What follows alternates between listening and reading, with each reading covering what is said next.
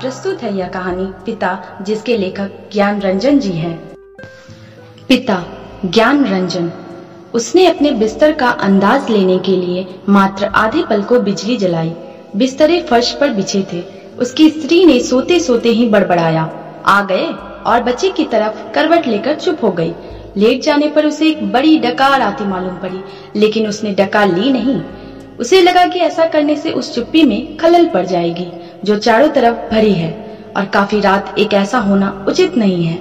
अभी घनश्याम नगर के मकानों के लंबे सिलसिलों के किनारे किनारे सवारी गाड़ी धरधराती हुई गुजरी। थोड़ी देर तक एक बहुत साफ़ भागता हुआ शोर होता रहा। सर्दियों में जब यह गाड़ी गुजरती है, तब तक लोग एक प्रहर की खासी नींद ले चुके होते हैं। गर्मियों में साढ़े ग्यारह का कोई विशेष मतलब नहीं होता। यो उसके घर में सभी जल्दी सोया करते, जल्दी खाया और जल्दी उठा करते हैं। आज बेहद गर्मी है। रास्ते भर उसे जितने लोग मिले, उन सबने उसमें, उससे गर्म और बेचैन कर देने वाले मौसम की ही बात की। कपड़ों की फजीहत हो गई। बदहवासी, चिपचिपाहट और थकान है।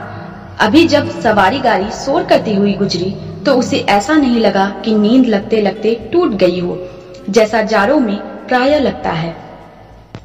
बल्कि यो लगा कि अब अगर सोने की चेष्टा शुरू नहीं की गई तो सचमुच देर हो जाएगी। उसने जमाए ली पंखे की हवा बहुत गर्म थी और वह पुराना होने की वजह से चिढ़ाती सी आवाज़ भी कर रहा है।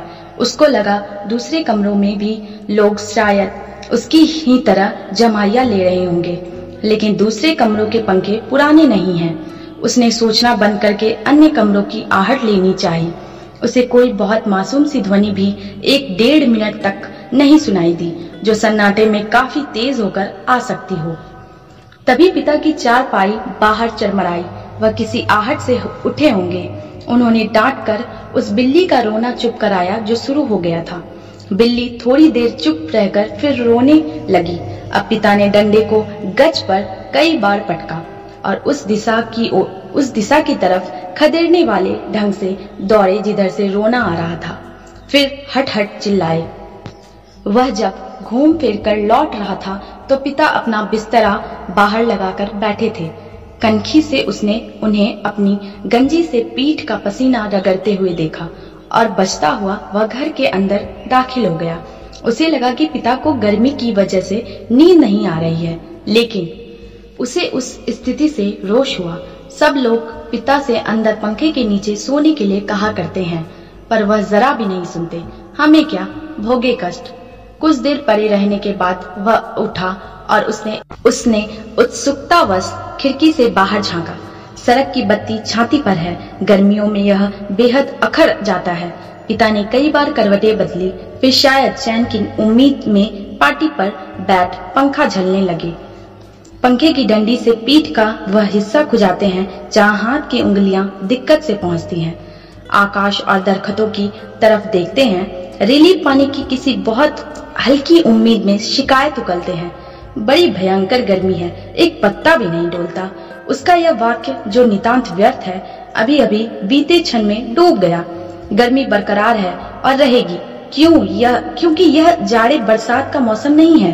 पिता उठकर घूमने लगते हैं। एक या दो बार घर का चक्कर चौकीदारों की तरह हो हो करते हुए लगाते हैं, ताकि कोई शेंद वेंद ना लग सके। लौटकर थके स्वर में, हे ईश्वर, कहते हुए उंगली से माथे का पसीना काटकर ज़मीन पर चुबाने लगते हैं। बड़ा गजब है। कमरे की एक दीवार से टिककर बैठ जाने पर वह काफ़ी तनाव से सोचने लगा। अंदर कमरों में पंखों के नीचे घर के सभी दूसरे लोग आराम से पसरे हैं। इस साल जो नया पेडेस्टल खरीदा गया है, वह आँगन में दादी अम्मी के लिए लगता है। बिजली का मीटर तेज चल रहा होगा, पैसे खर्च हो रहे हैं, लेकिन पिता की पिता की रात कष्ट में ही है।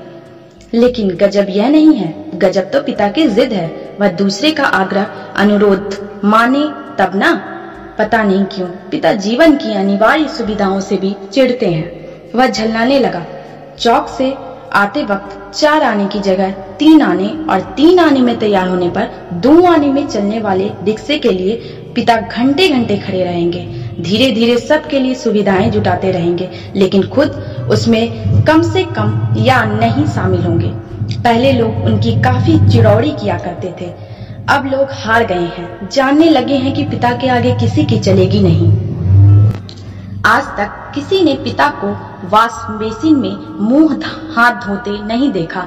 बाहर आकर बगिया वाले नल पर ही कुल्ला दातुन करते हैं। दादा भाई ने अपनी पहली तनख्वाह से गुसलखाने में बड़े उत्साह के साथ एक खूबसूरत सावर लगवाया।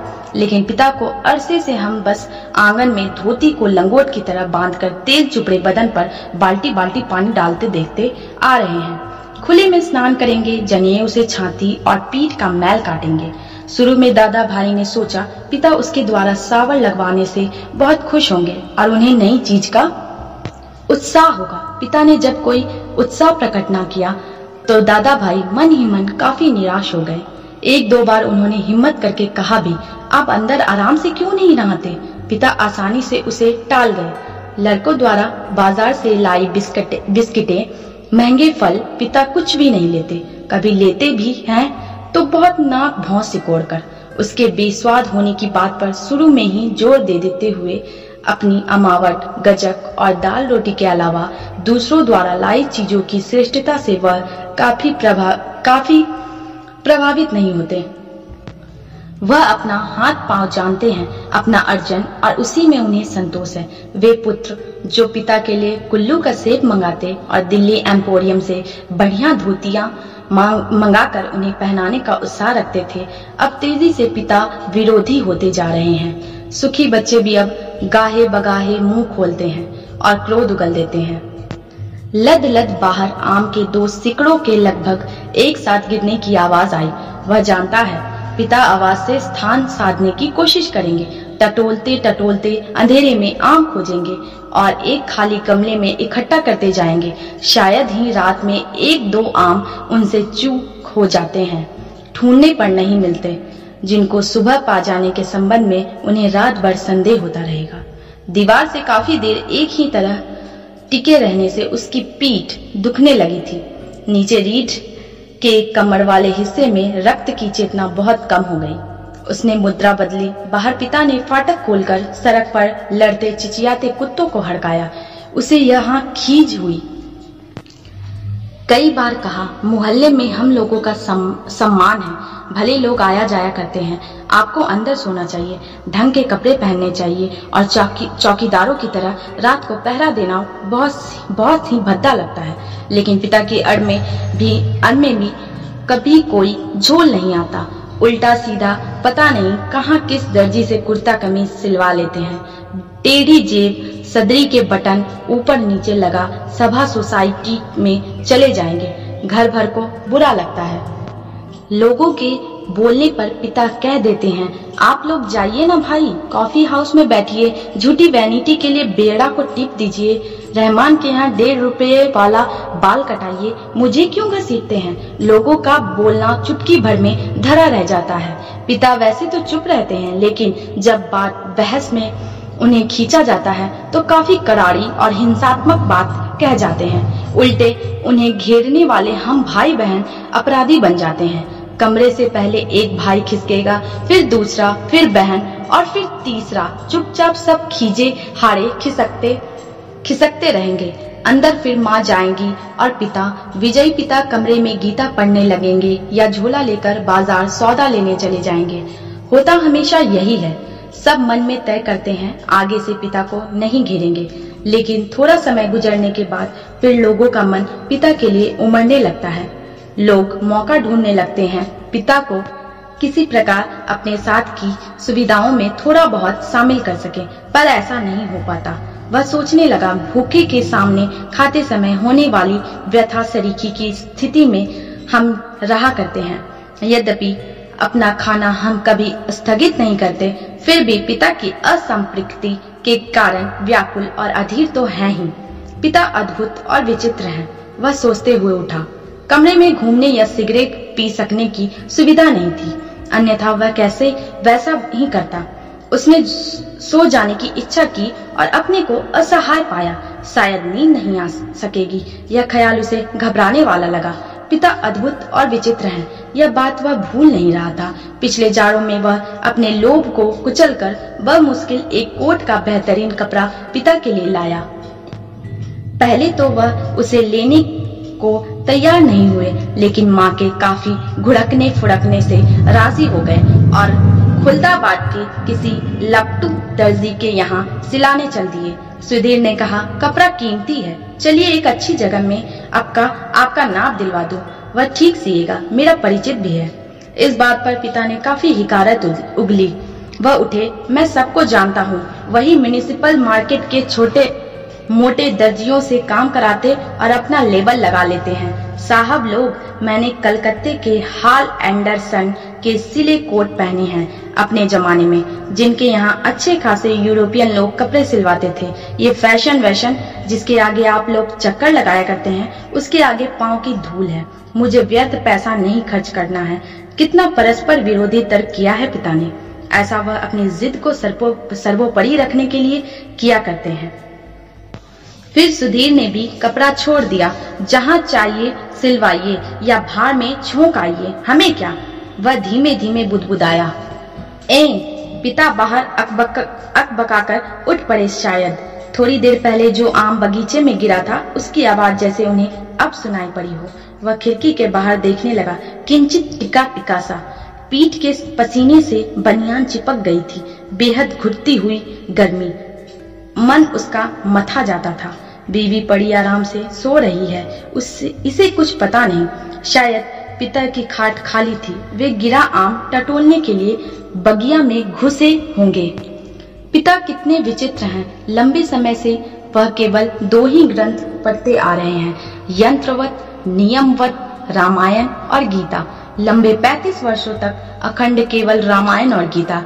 उसके पहले युवा काल में जो कुछ जितना कुछ पढ़ा, वो उन्होंने। उसे कभी भयावह, कभी सम्मानजनक और कभी झूठ लगता यह देख सोच कर कि कोई व्यक्ति केवल दो ही पुस्तकों में ज़िंदगी के 35 वर्ष काट सकता है और कैसे काट लेता है? तभी उसका बच्चा कुनमुनाकर रोने लगा। उसने तपाक से खिड़की छोड़ी और अपने बिस्तर पर झूठ मूठ सो गया। ऐसा ना हो कि देवा बच्चे के रोने से उठ पड़े और उसे संदिग्धावस्था में देख, बहुत से बेकार प्रश्नों द्वारा हलकान करना शुरू कर दे। देवा बच्चे के मुँह में स्तन दे, पहले ही सी बेखबर हो गई। वह खुद बिस्तरे पर सोता मालूम पड़कर भी जागता रहा। स्तन चूसने की चप चप आवाज़ आती रही और थोड़ी देर बाद बंद हो गई। उसने तय किया कि वह देवा के बारे में ही कुछ सोचे अथवा उसके शरीर को छूता रहे। उसने देवा के कुल्ले पर हाथ रख दिया, लेकिन उसे तनिक भी उत्तेजना अपने अंदर महसूस नहीं हुई। उसने थोड़ी देर उत्तेजना की प्रतीक्षा की, अपनी इस हरकत से उसे ऊब होने लगी और मन भी लांछित करने लगा। बाहर पिता सो या जग, जाग रहे हैं। जैसा भी हो, वह बड़े ज़बरदस्त हैं इस समय।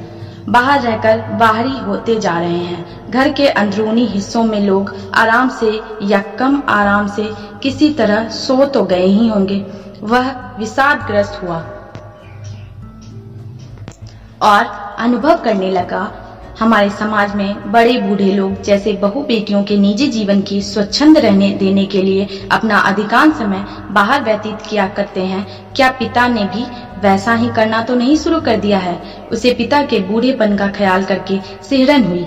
फिर उसने दृढ़ता से सोचा पिता अभी बूढ़े नहीं हुए हैं। उन्हें प्रतिक्षण हमारे साथ साथ जीवित रहना चाहिए, भरसक। पुरानी जीवन व्यवस्था कितनी कठोर थी। उसके मस्तिष्क में एक भिचाव आ गया। विषाद सर्वोपरि था। उसे आँखों में हल्का जल लगने लगा। अगर कोई शीत युद्ध ना होता, पिता और पुत्रों के बीच तो वह उन्हें जबरन पंखे के नीचे लाकर सुला देता। लेकिन उसे लगा कि उसका युवापन एक प्रतिष्ठा की जिद कहीं चुराए बैठा है। वह इस प्रतिष्ठा के आगे कभी बहुत मजबूर, कभी कमज़ोर हो जाता है और उसे भुगत भी रहा है। दरअसल, उसका जी अक्सर चिल्ला उठने को हुआ है। पिता, तुम हमारा निषेध करते हो, तुम ढोंगी हो, अहंकारी, ब्रज अहंकारी। लेकिन वह कभी चिल्लाया नहीं। उसका चिल्ला सकना मुमकिन नहीं, भी नहीं था। वह अनुभव वह अनुभव करता था उसके सामने ज़िंदगी पड़ी है और पिता पर इस तरह चिल्लाने में उसका नुकसान हो सकता है। उसको लगा पिता लगातार विजयी है। कठोर है तो क्या? उन्होंने पुत्रों के सामने अपने को कभी पसारा नहीं। लगता है दीवारों पर भी पसीना चुह, चुहाया आया है। खुद को छुड़ा भोंक देने या दीवार पर सिर पटकने या सोती बीवी के साथ पाश्विक हो जाने का ढोंग सोचने के बाद भी गर्मी की बेचैनी नहीं कटी। उसने ईश्वर को बुदबुदाना चाहा, लेकिन वैसा नहीं किया। केवल हल्के हल्के हाथ के पंजों से सिर के बालों को दबोचकर वह रह गया। गर्मी के मौसम से कहीं अधिक प्रबल पिता है। उसके सामने एक घटना मजबूती से टंग गई। उसने घटना को मन में दोहराया। वायुसेना में नौकरी करने वाला कप्तान भाई बहन के यूनिवर्सिटी के खर्चे के लिए दो वर्ष तक पचास रुपए भेजता रहा था। एक बार अकस्मात कप्तान भाई होली अवकाश मनाने घर आया, आ गया था। पिता ने उसके हाथों में उसके नाम की बारह सौ रुपयों वाली एक पासबुक थमा दी। सबको यह बड़ा आकस्मिक लगा। कप्तान भाई को हैरत हुई और हल्की खुशी भी कि एकाएक काफ़ी रुपए मिल गए। लेकिन इस बात से उसे दुख और पराजय का भान भी हुआ। उसने अपने को छोटा महसूस किया। दो वर्ष तक बहन के लिए उसने जो थोड़ा बहुत किया, वह सब एक पल में घटकर नगण्य हो गया। फिर भी वह अनुभव कर रहा था, कप्तान भाई भाई, ज़्यादा सोचते नहीं। खिलाड़ी तबीयत के हैं। यान की तरह चुटकी में धरती छोड़ देते हैं। कितने मस्त हैं कप्तान भाई। उसे लगा पिता एक बुलंद भीमकाय दरवाजे की तरह खड़े हैं, जिससे टकरा टकरा कर हम सब निहायत पिद्दी और दयनीय होते जा रहे हैं। इस घटना को याद करके और पिता के प्रति खिन्न हो जाने पर भी उसने चाहा कि वह खिड़की से पिता को अंदर आकर सो रहने के लिए आग्रह पूर्वक कहे, लेकिन वह ऐसा नहीं कर सका। वह असंतोष और सहानुभूति दोनों के बीच असंतुलित भटकता रहा। ना लोको शेड से उठती इंजनों की संटिंग ध्वनि, ना कांक्रीट की ग्रैंड ट्रक पर से होकर आती धूमनगंज की ओर इक्के दुक्के लौटते इक्को के घोड़ों की टाप, ना झगड़ते कुत्तों की भौंक फांक बस कहीं उल्लू एक गति, एक वज़न और विवत्सा में बोल रहा है। रात्रि में शहर का आभास कुछ पलों के लिए मर सा गया है। उसको उम्मीद हुई कि किसी भी समय दूर या पास से कोई आवाज़ अकस्मात उठ उठ आएगी घड़ी टंटना जाएगी या किसी दौड़ती हुई ट्रक का तेज लंबा हॉर्न बज उठेगा और शहर का मरा हुआ आभास पुनः जीवित हो जाएगा। पूरा पूरा शहर कभी नहीं सोता या मरता। बहुत से सोते हुए जान पड़ने वाले भी संक्षिप्त ध्वनियों के साथ या लगभग ध्वनिहीनता के बीच जगे होते हैं। रात काफ़ी बीत चुकी है और इस समय यह सब सोचना सिवाय सोने के कितना निरर्थक है। शायद पिता औंध गए हैं। करवट बदलने से उत्पन्न होने वाली खाट की चरमराहट, आम टटोलते समय सूखी अधसूखी पत्तियों के कुचलने की आवाज़, लाठी की पटक, मकान के फेरे के वक्त की खास खकार, कुत्ते बिल्लियों को हड़काना कुछ सुन नहीं पड़ रहा है। इस विचार से कि पिता सो गए होंगे उसे परम शांति मिली और लगा कि अब वह भी सो सकेगा। शीघ्र नींद के लिए उसने टकटकी बांधकर पंखे की तरफ़ देखना शुरू किया। गर्म हवा के बावजूद दिन भर की व्यर्थ थकान और सोच विचार से पस्त हो जाने की वजह से वह नींद में चित्त हो गया। थोड़े समय उपरांत वह एकाएक उचक कर उठ बैठा। उसने चारों तरफ़ कुछ देख पाने के लिए कुछ क्षणों तक गड़े हुए अंधेरे को घूरा। हुआ यह कि उसे शरीर में एकाएक बहुत गर्मी सी लगी थी और अजीब सरसराहट हुई। शायद पसीने से भीगी टांग पत्नी के बदन से छू गई थी। मुँह से बुरा सा स्वाद भर आया था। किसी बुरी बीमारी के कारण अक्सर ऐसा हो आया करता है। उठकर उसने दो तीन कुल्ले किए और ढेर सारा ठंडा पानी पिया। इतना सब कुछ वह अधनींद में ही करता रहा। आँगन से पानी पीकर लौटते समय उसने इत्मीनान के लिए खिड़की के बाहर देखा। अब तक नींद, जो थोड़ी बहुत थी, काफुर हो गई। पिता सो नहीं गए हैं, अथवा कुछ सोकर पुनः जगे हुए हैं। पता नहीं, अभी ही उन्होंने, हे राम, तू ही सहारा है, कहकर जमाई ली है। ऐसा उन्होंने कोई दबकर नहीं किया। रात के लिहाज से काफ़ी शोर उठाते कहा है। शायद उन्हें इत्मीनान है कि घर में सभी लोग निश्चिंत रूप से सो रहे हैं। पिता ने अपना बिस्तरा गोल मरोड़कर खाट के एक सिरे पर कर लिया है और वह सुराही से प्याले में पानी ले लेकर अपनी खटिया की बांट तय कर रहे हैं। सुराही से खाट तक और खाट से सुराही तक बार बार आते जाते हैं। बहुत बार ऐसा करने पर खाट का बाँध तर हुआ है। इसके बाद उन्होंने पानी पिया और पुनः एक बड़ी आवाजदार जमाई के साथ लिपटे हुए बिस्तरे का सिरहाना बना निखड़ी खटिया पर लेट गए।